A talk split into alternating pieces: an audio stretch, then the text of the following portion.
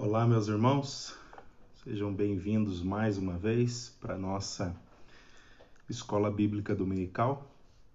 E a partir de hoje nós vamos empreender então uma exposição sequenciada em Apocalipse.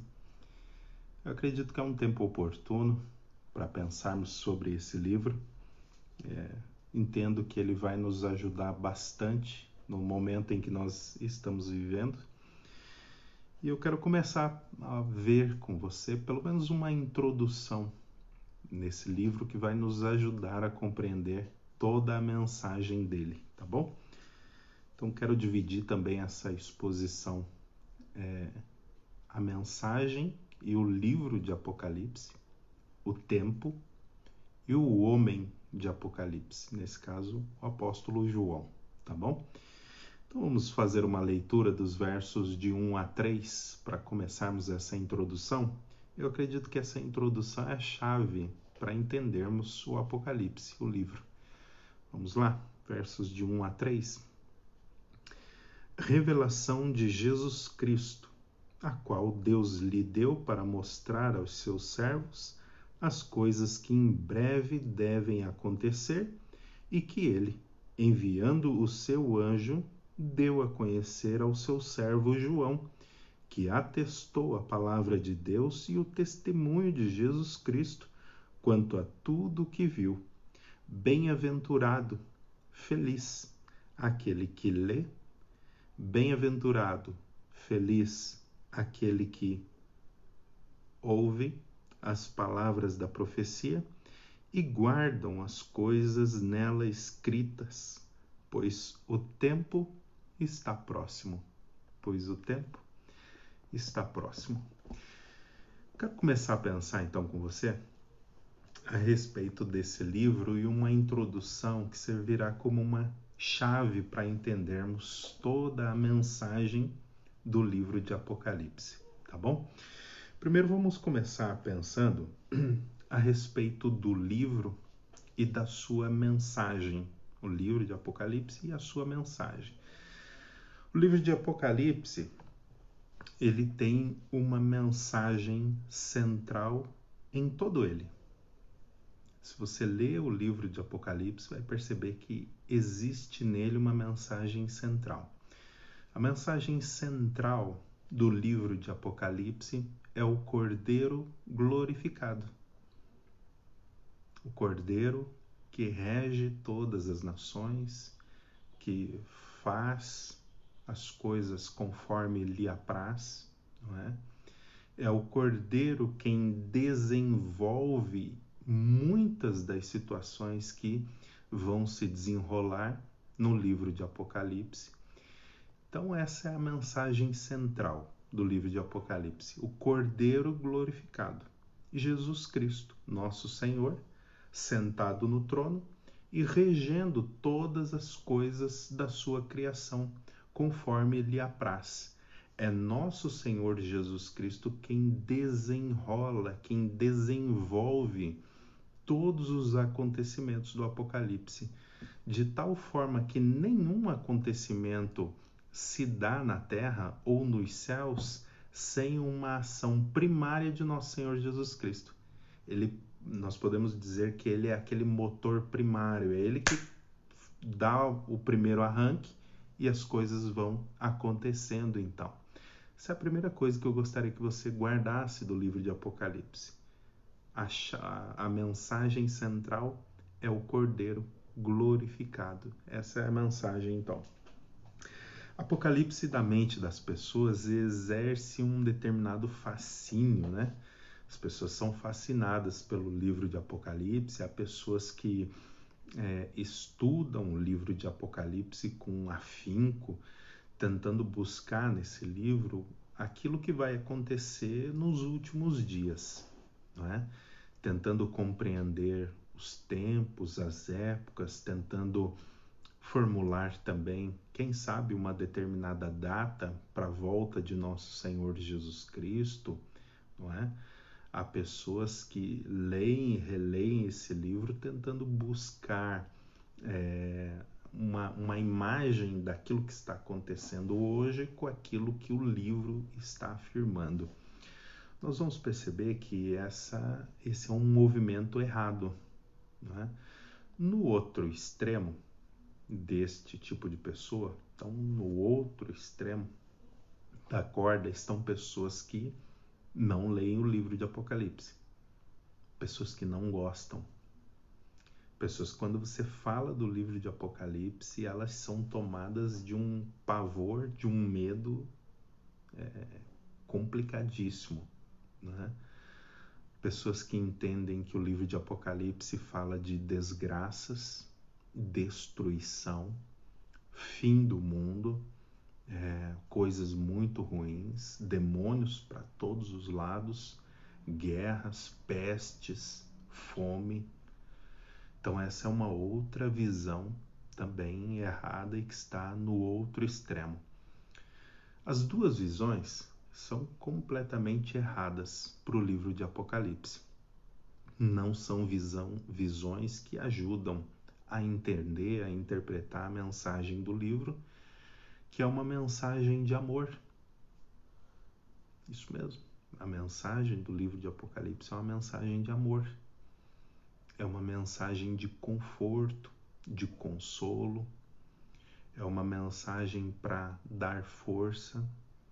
Todas as mensagens apocalípticas que nós temos na Sagrada Escritura, por exemplo, nós temos mensagens apocalípticas em um pequeno pedaço do livro de Isaías, né, quando faz ali uma menção do céu, da Nova Jerusalém, né? Temos também em Ezequiel um pequeno extrato ali de Apocalipse também. Nós temos em Daniel também.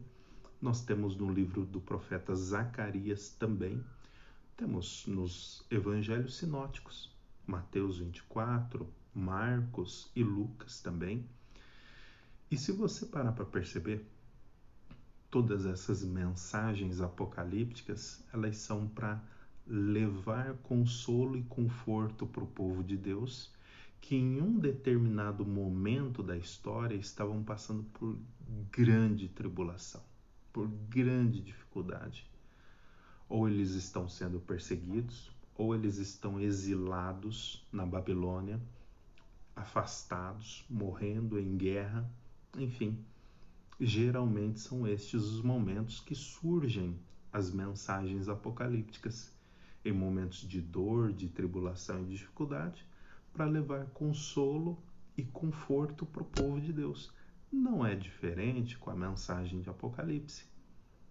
Ela é também para levar conforto, consolo para o povo de Deus por um momento bastante complicado que eles também estavam vivendo. Então, ao invés de chegarmos ao livro de Apocalipse buscando destruições, né, demônios, bestas, anticristo, o símbolo 666, enfim, tantas outras coisas, arrebatamento, inferno, julgamento, nós devemos nos achegar a esse livro para receber consolo, conforto em meio à tribulação. Lembrem-se que o apóstolo Paulo disse isso na sua carta aos Tessalonicenses, dizendo que quando trata destas coisas finais, é para que o povo seja consolado, para que eles tenham paz, para que eles tenham calma, né? Então, quando nós olhamos para esse livro, seria errado, então, chegar a esse livro com esse olhar. Favorece esse olhar muitos dos filmes que passam na televisão, muitas das criações humanas, não é? Que mostram grandes destruições, grandes catástrofes, guerras, enfim, estragos universais, globais, não é? Pragas, pestes. Os homens logo chamam essas coisas de apocalipse, né? Você quer ver um filme vender, e vender bem, é você botar o nome dele de Apocalipse, pronto. Todo mundo quer ver o livro, quer ver o filme, né? Tem até aquele filme muito interessante que é do Tim LaHaye, né? Que é o do Deixados para Trás. É uma forma que ele interpretou o livro de Apocalipse, que nós entendemos que não é a melhor forma. É um filme, mas que chama a atenção de muita gente. Esse tipo de filme, ele colabora para que as pessoas tenham medo do livro de Apocalipse, para que elas tenham dificuldade de entender o livro, para que elas tenham dificuldade de compreender que o livro de Apocalipse é uma mensagem de conforto e de consolo. Sabe qual período da história que mais surgiu literatura apocalíptica? Óbvio que elas não são canônicas e nós não as temos na Sagrada Escritura. Mas sabe qual é o período da história que mais surgiu literatura apocalíptica para consolar e confortar o povo? Naquele período que nós chamamos de intertestamentário. Aquele período do silêncio, dos 430 anos. Lembra aquele período entre Malaquias e a chegada de João Batista? Existe um hiato ali, uma lacuna de 430 anos, onde Deus, ficou calado.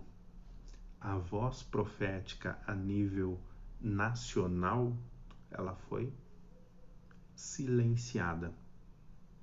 É nesse período que o povo então não recebia mais a revelação de Deus, a voz de Deus. É nesse período que surgem mais literaturas apocalípticas do que qualquer outro período. Um período em que o povo está querendo ouvir a voz de Deus. O povo quer saber o que Deus está falando, o que Deus tem a dizer para eles. Então pense sobre isso. A mensagem do livro de Apocalipse é uma mensagem de conforto, de consolo. Ela fala de destruição? Fala de demônios? Fala. Existem imagens nesse livro, imagens que são assim aterradoras. Existem. E a Bíblia não esconde, mas elas são imagens que precisam ser interpretadas. De que maneira, pastor? Nós vamos interpretar essas imagens? A maneira da própria Bíblia. É a Bíblia que dá a resposta para essas imagens que ela utiliza. Quando ela fala de um dragão, por exemplo, será que mais algum livro da Bíblia fala de um dragão? É a primeira pergunta que nós devemos fazer. Quem é esse dragão? Um dragão? Opa, mas espera aí. O apóstolo Pedro fala de um dragão. Quem é esse dragão? O apóstolo Pedro chama esse dragão de a serpente. Lembra aquela lá do jardim? O diabo? É. Então é assim que nós vamos interpretando as imagens, os símbolos que vão aparecendo na Sagrada Escritura, mais especificamente no livro de Apocalipse. Nós deixamos a Bíblia interpretar ela mesma. Nós vamos ao Novo Testamento, nós vamos ao Antigo Testamento e nós deixamos a própria Bíblia dar a interpretação. Quem são os cavaleiros? Temos que deixar a Bíblia falar. Quem é a besta que surge do mar? Algo, amedrontador, quem é? Então nós precisamos deixar a Escritura falar, nós precisamos deixar ela dar a interpretação. Por conta dessas imagens aterradoras, nuvens de gafanhotos, não é? Por conta dessas imagens aterradoras, dragão, besta, nuvem de gafanhotos e tantas outras coisas, é que a mensagem do livro ela acaba sendo perdida por conta dessas imagens. As pessoas se perdem em meio a essas imagens e esquecem da mensagem do livro. A mensagem central. O Cordeiro está governando e a mensagem do livro é uma mensagem de consolo. Né? Precisamos entender que quem recebe o livro de Apocalipse, quem recebe essa mensagem, está lendo e está entendendo essa mensagem. Para eles não é uma mensagem estranha, né? Um povo recebeu esse livro, recebeu essa mensagem, o apóstolo João escreveu, enviou, né? Um povo recebeu, leu e entendeu. né? Esse povo é a igreja e nós também precisamos ler essa mensagem e entendê-la, simples assim, né? Então muitas pessoas têm medo por conta disso. Existe um trabalho da mídia por trás, existem eventos complicadíssimos por trás, que muitas vezes não é um símbolo da realidade que o livro quer tratar, né? O livro, ele é uma mensagem de consolo, uma mensagem de conforto para aqueles que estão sofrendo. Não ler o livro é algo imperdoável. Não ler o livro de Apocalipse por medo, por receio, por temor, é imperdoável. O livro de Apocalipse, assim como todos os demais, ele é inspirado por Deus. Ele é proveitoso para instruir o homem e a mulher de Deus em todo o caminho do Senhor. Então, não ler o livro de Apocalipse é errado, ok? Vamos deixar isso claro. Ter medo do livro está completamente errado.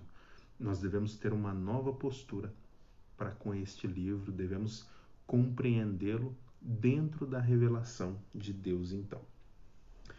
O estilo, então, é como alguns estilos do Antigo Testamento que você já leu. Algum estilo que você encontrou em Isaías, algum estilo em Ezequiel, em Zacarias, em Daniel, em Mateus 24, em Marcos, em Lucas. Você já passou por esses estilos, né? De catástrofes mundiais, mas também de uma nova criação, de um novo mundo, um corpo glorificado, né? Imagens de anjos para todos os lados. Você já se deparou com isso em outras partes da Sagrada Escritura, então não precisa ter medo quando chegar para ler o livro de Apocalipse, tá bom? Apocalipse, o nome Apocalipse significa revelação, ok? Revelação. Muitas pessoas pensam que ali tem eventos escondidos e tantas outras. Não tem nada escondido. O nome Apocalipse é revelação. Imagine o seguinte, imagine que nós estamos sentados numa arquibancada e lá embaixo, né, tá lá as cortinas, tampando os atores que estão na parte de trás das cortinas. Eu e você ficamos, né, da arquibancada, querendo olhar um pouquinho, a gente vê o povo se mexendo lá atrás, mas não dá para ver muito bem, e a gente quer que eles se mostrem logo, a gente quer ver a peça logo, a gente quer ver o trabalho logo. Então, as cortinas se abrem, as luzes se apagam e todas as luzes se voltam para o palco. Cortinas abertas, atores no palco. É isso que significa Apocalipse. Cortinas abertas, atores no palco, luz apagada e luz agora para o palco. É isso que significa Apocalipse. Revelação. Dar-se a conhecer. Mostrar-se. Revelar-se. Perceba que é alguma coisa muito diferente daquilo que muitas pessoas, ou muitos filmes, ou muitas instruções colocam na nossa mente. É alguma coisa bastante diferente. Já o nome Apocalipse, revelação, é alguma coisa muito diferente daquilo que nós estamos acostumados, então. O apóstolo João, né, ele diz que essa revelação, ela não é uma revelação humana. Ela não é uma mensagem humana, ela não é uma mensagem do homem para o homem. Ela é uma mensagem de Deus para o homem, da mesma forma como os demais livros da Sagrada Escritura são uma mensagem de Deus para o ser humano. O apóstolo João diz que esse movimento aconteceu da seguinte maneira. Deus, não é? E aí você deve se lembrar que Jesus, ele faz parte da Trindade Santa. Deus, ele entrega essa mensagem para nosso Senhor Jesus Cristo. Nosso Senhor Jesus Cristo, então, passa esta mensagem para o anjo e o anjo vai dar esta revelação a João. Se você ler os versos de 1 a 3, você vai perceber que é esse movimento. De Deus para Jesus, de Jesus para o anjo, do anjo para João. Esse movimento. Isso mostra para nós que a mensagem de Apocalipse, ela é uma mensagem divina. Ela é uma mensagem da parte de Deus para nós. Não é? Já pensou eu enviar para você uma carta e você não lê a carta? Ah, daqui a um tempo eu encontro, o que você achou lá da minha carta? Ah, nem li. Oh, desculpa, nem li a tua carta. Já pensou que coisa estranha que ficaria? É uma mensagem de Deus, então é uma mensagem muito mais importante do que a minha, do que eu poderia enviar para você, né? Então é uma mensagem que você deve ler como mensagem de Deus inspirada e que pode ajudar muito você a entender algumas coisas que se passam ao redor da sua vida, tá bom? Então a mensagem é uma mensagem de Deus. A autoria sempre foi aceita, né, pela ortodoxia como uma autoria de João, o apóstolo João, que era chamado também, considerado de o apóstolo do amor, né? Aquele mais chegado de nosso Senhor Jesus Cristo, é ele quem reclina ao peito de nosso Senhor Jesus Cristo na mesa da Santa Ceia.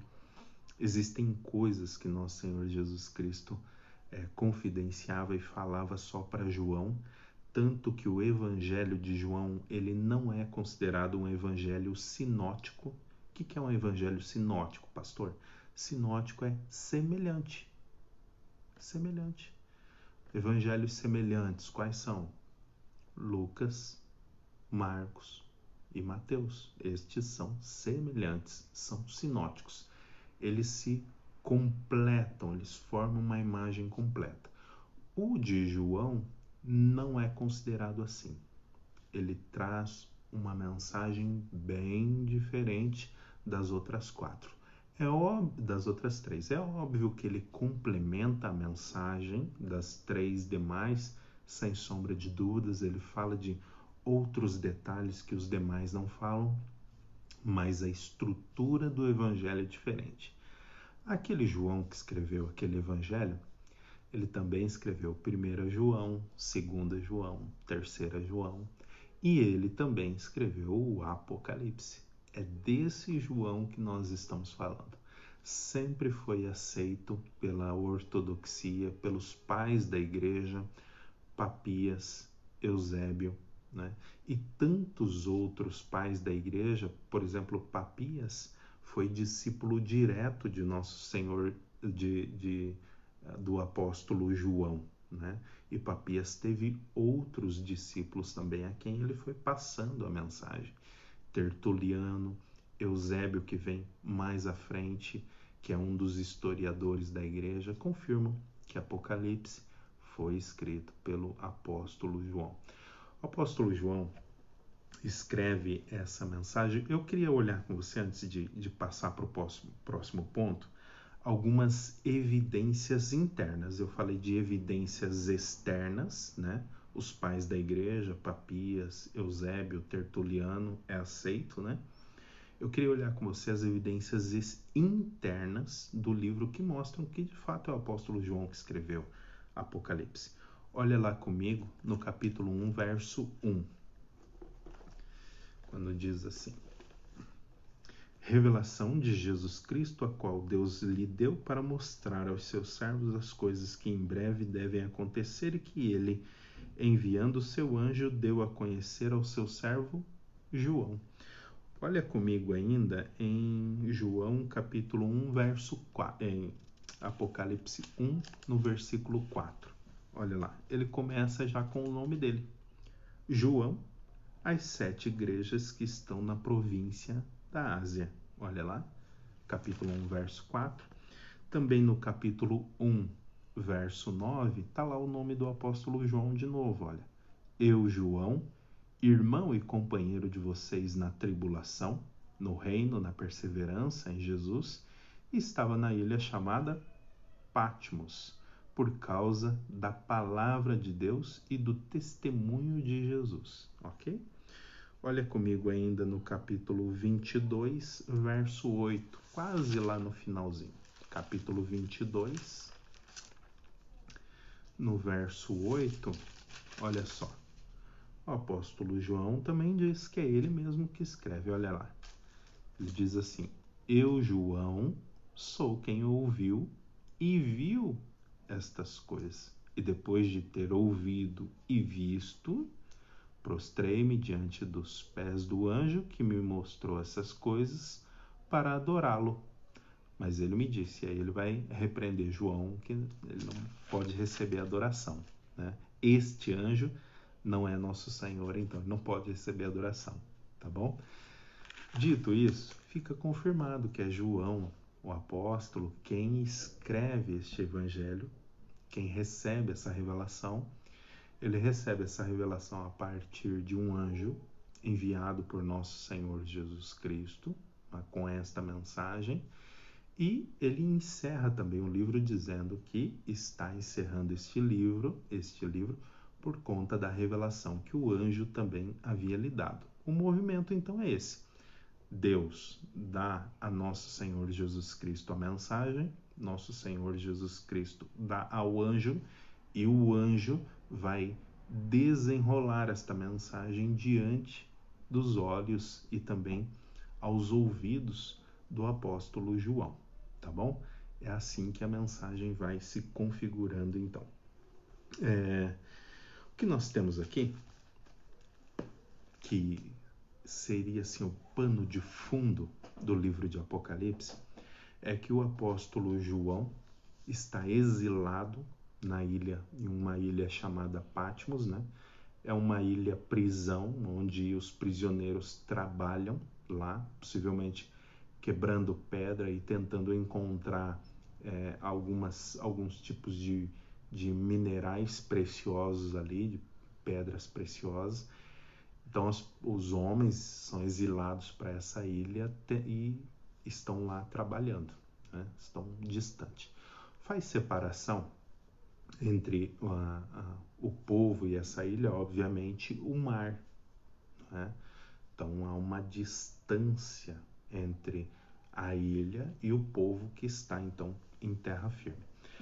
A tradição conta que o apóstolo João foi exilado nessa ilha porque tentaram matar ele e não conseguiram. Houve algumas tentativas de morte, tentaram persegui-lo, matá-lo, foi em vão, não conseguiram. Foram várias tentativas. Uma das tentativas que mais teve êxito não resolveu em nada.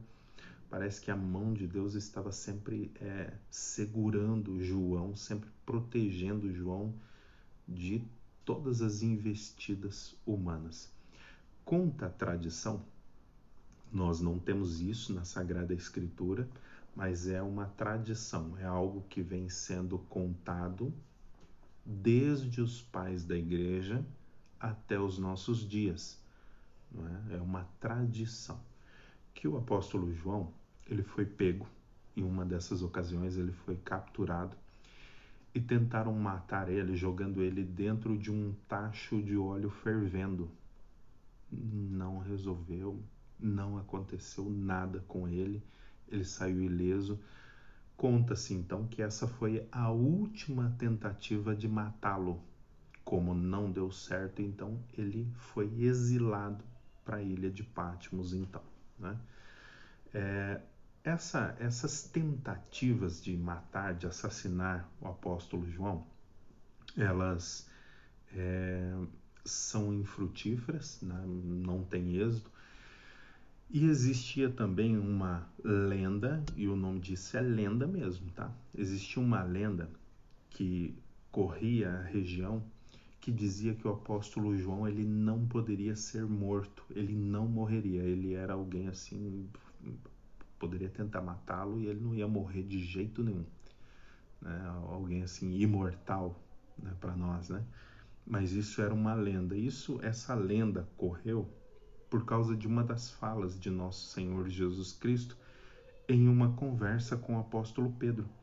E o próprio apóstolo João diz que correu acerca dele essa informação, de que nosso Senhor Jesus Cristo teria dito que ele era imortal, mas ele mesmo diz, olha, não é exatamente isso não, não é isso que Jesus quis dizer. Jesus quis dizer que eu vou permanecer enquanto ele quiser, enquanto ele quiser eu vou ficar vivo aqui, né?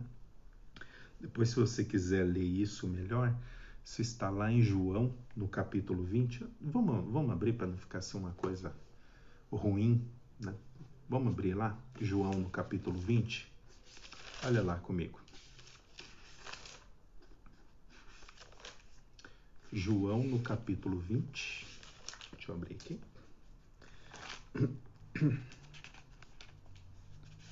João no capítulo 20, a partir do verso 20, olha lá. Vamos do 19, a partir do 19, João capítulo 20, verso 19.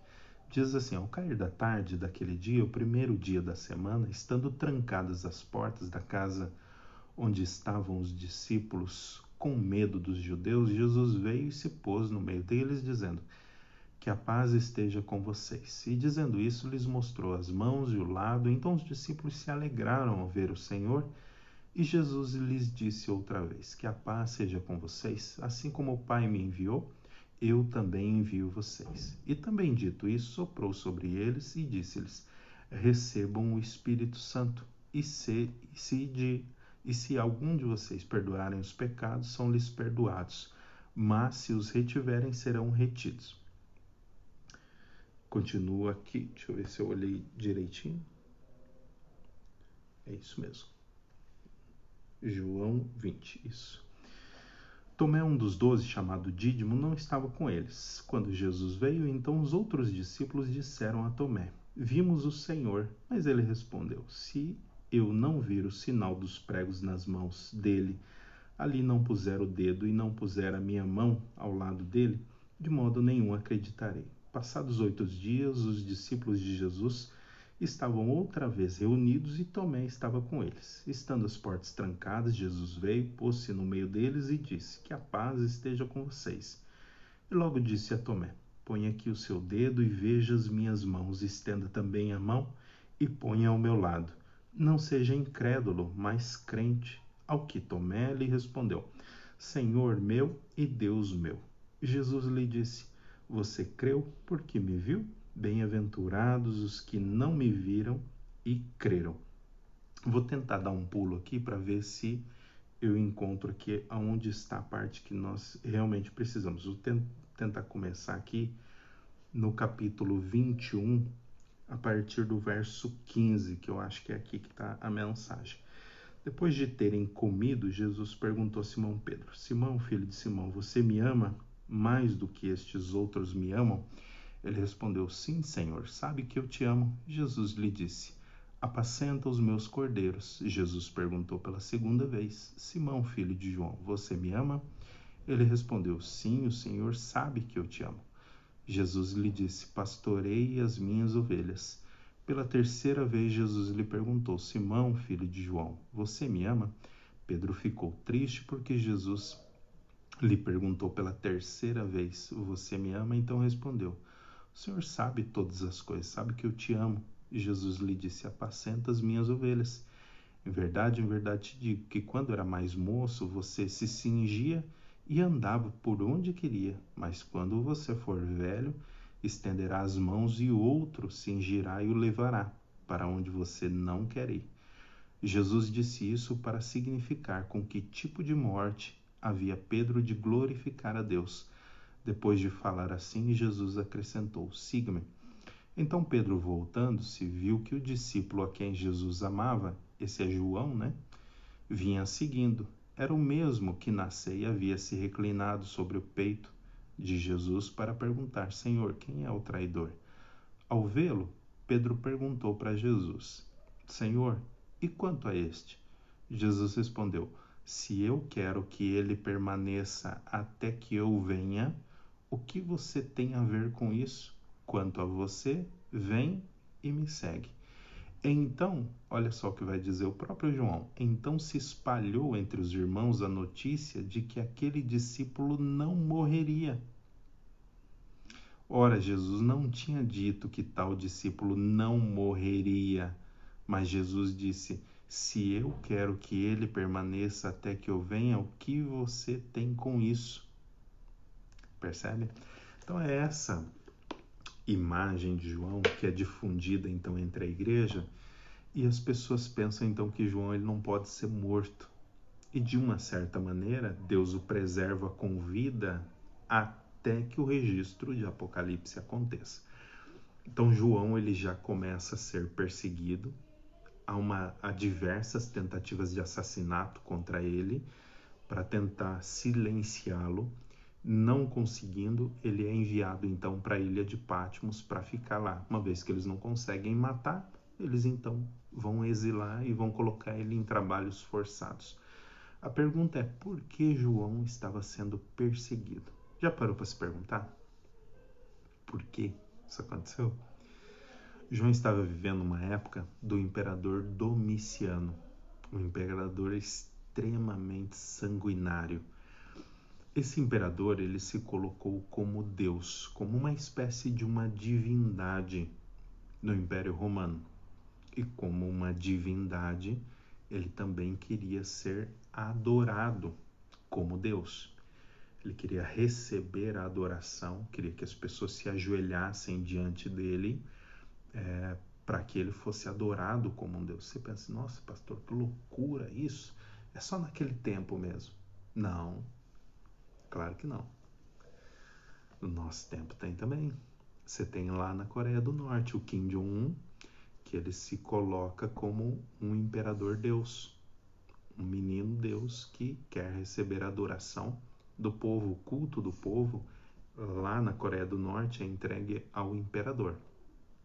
Se você observar, na China está acontecendo a mesma coisa. Estão abolindo a fé cristã entre professores. Enfim, o imperador está se levantando como uma figura divina também, né?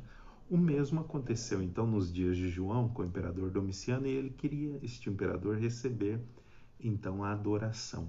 E aí, como faz? Entre os incrédulos, tudo bem, eles estão acostumados a adorar qualquer coisa, mas entre os cristãos, o senhorio é absoluto de nosso Senhor Jesus Cristo. Um cristão não entrega sua adoração para outra pessoa que não seja o nosso Senhor Jesus Cristo. É como Tomé, depois que viu nosso Senhor ressuscitado. Chama Senhor meu e Deus meu, né? Não entrega sua adoração, então, a outra pessoa. Bom, a mensagem do Evangelho, ela é uma mensagem contrária ao Estado.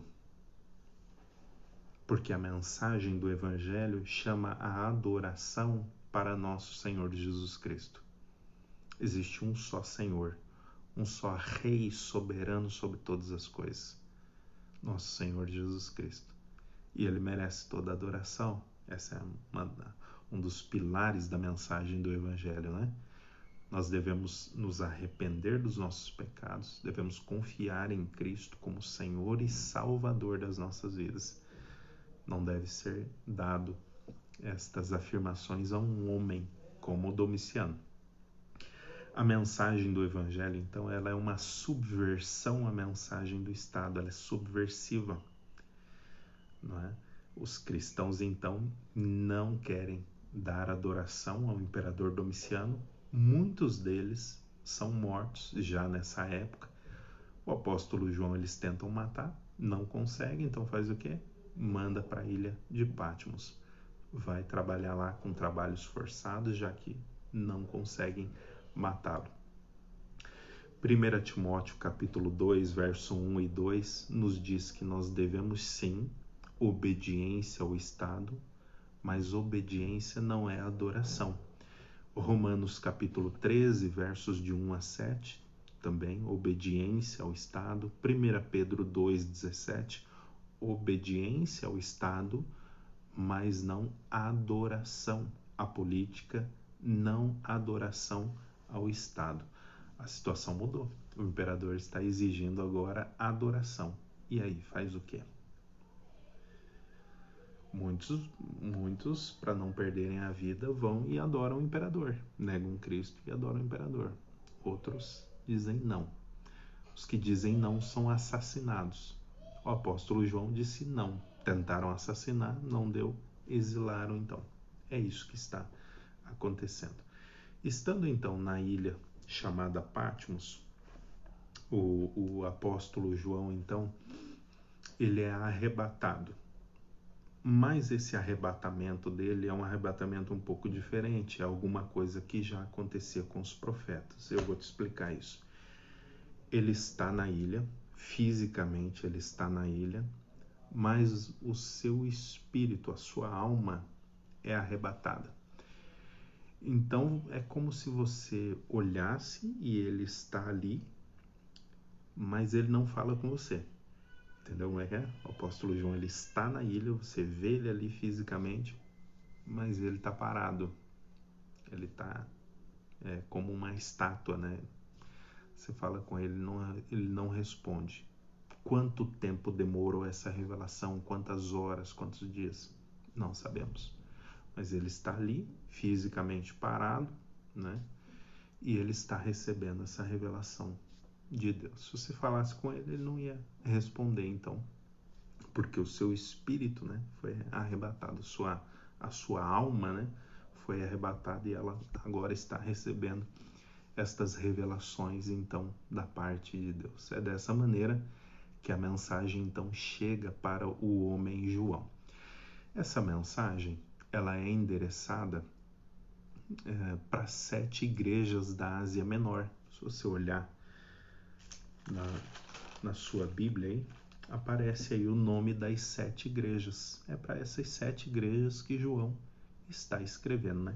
Éfeso, Esmirna, Pérgamo, Tiatira, olha lá, Sardes, Filadélfia, Laodiceia. A mensagem de Apocalipse é entregue primeiro a estas igrejas. É uma mensagem de nosso Senhor Jesus então para cada uma dessas igrejas.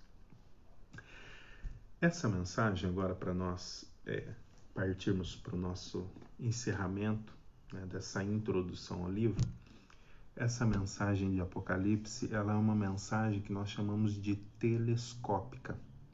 Essa é uma das chaves para se entender o livro de Apocalipse, a mensagem de Apocalipse. Telescópica porque ela funciona assim mesmo, né? Já viu um telescópio? Conforme você vai abrindo ele vai abrindo e vai te mostrando cada vez mais longe. Não sei se você já teve a oportunidade, né? Você coloca ele no olho e vai abrindo, vai abrindo, vai girando, ele vai abrindo, vai abrindo, vai distanciando, e ele vai te dando uma visão cada vez mais longe, cada vez mais profunda, não é? Apocalipse é assim. Ela não é uma mensagem linear, do começo ao fim. Se engana quem pensa que é assim. São 7 vezes a repetição da mesma mensagem. 7 vezes a repetição da mesma mensagem. É isso mesmo. O apóstolo João repete a mesma mensagem, cada vez acrescentando níveis de detalhes que vão enriquecendo a primeira visão. Entendeu? Então, a segunda visão, ela é ainda a primeira, mas mais enriquecida.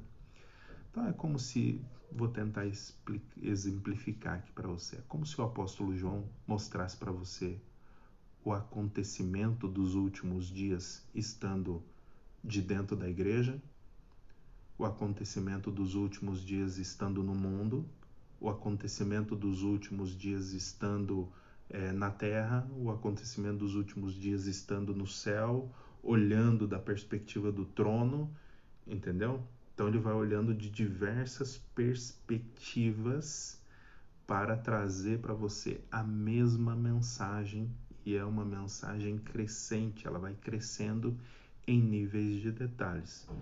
Se você já leu o livro de Apocalipse, você vai perceber o seguinte. E é aqui que se encontra essa chavezinha que eu estou falando para você. 7 igrejas. Lembra das 7 igrejas? Acabamos de lê-las aqui, não tem como se ter esquecido. 7 igrejas, sete selos. Lembra dos sete selos? Isso não diz nada para você?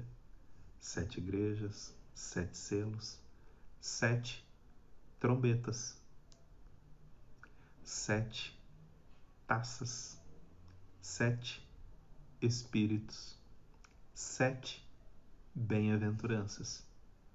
Cada uma desses sete marcam um novo ciclo, entendeu? Uma nova ampliação da revelação.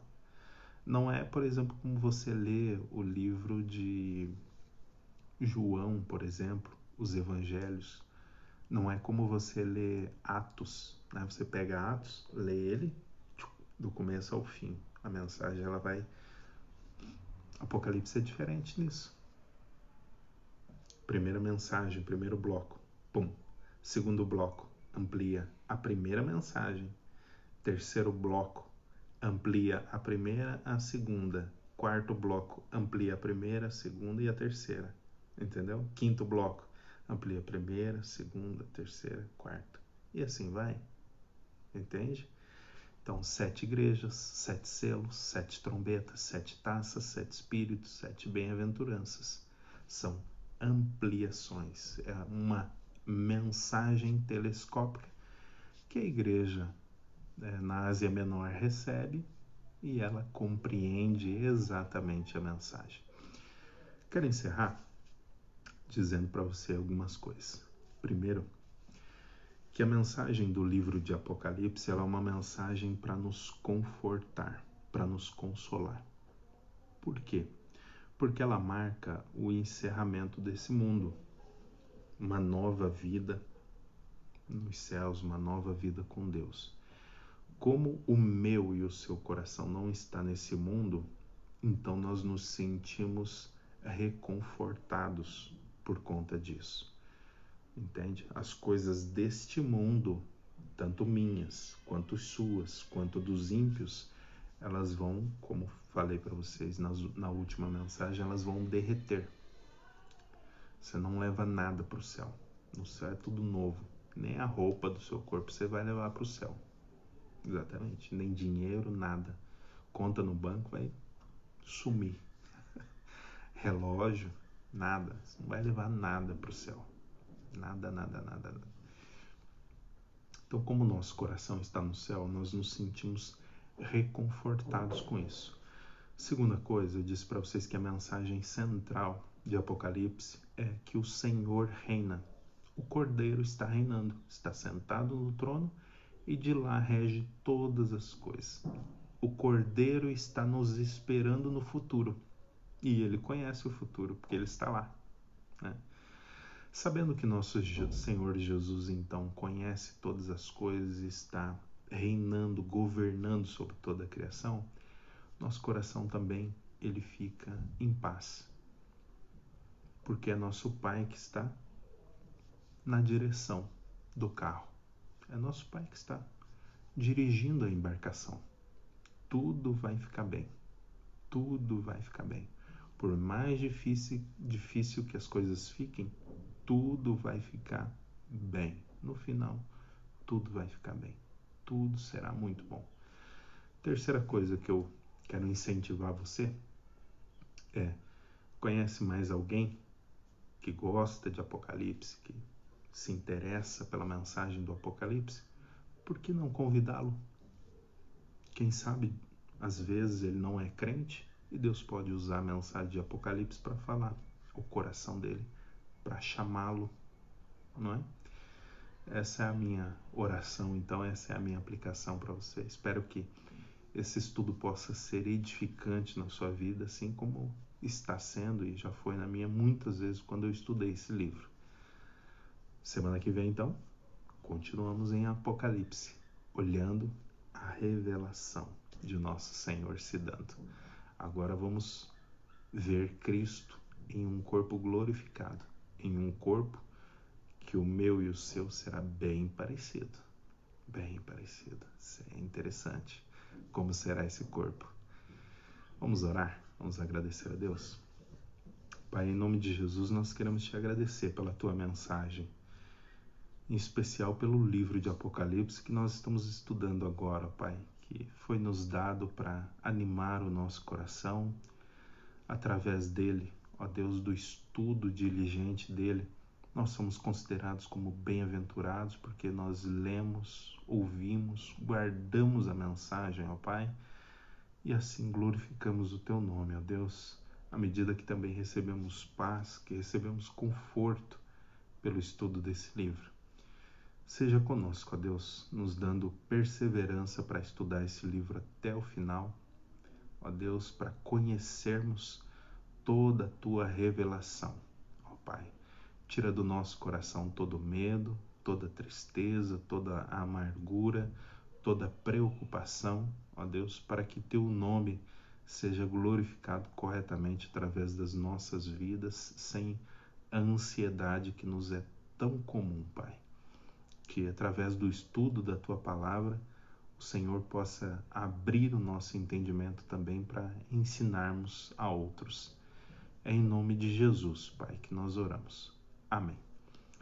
Amém, meus irmãos. Que Deus abençoe muito vocês. Semana que vem, continuamos em Apocalipse, então. E aí vamos olhar a imagem do Cordeiro glorificado. Que Deus abençoe muito vocês. Hoje é às 7h, então. Exposição do Salmo de número 6, tá bom? Não perca.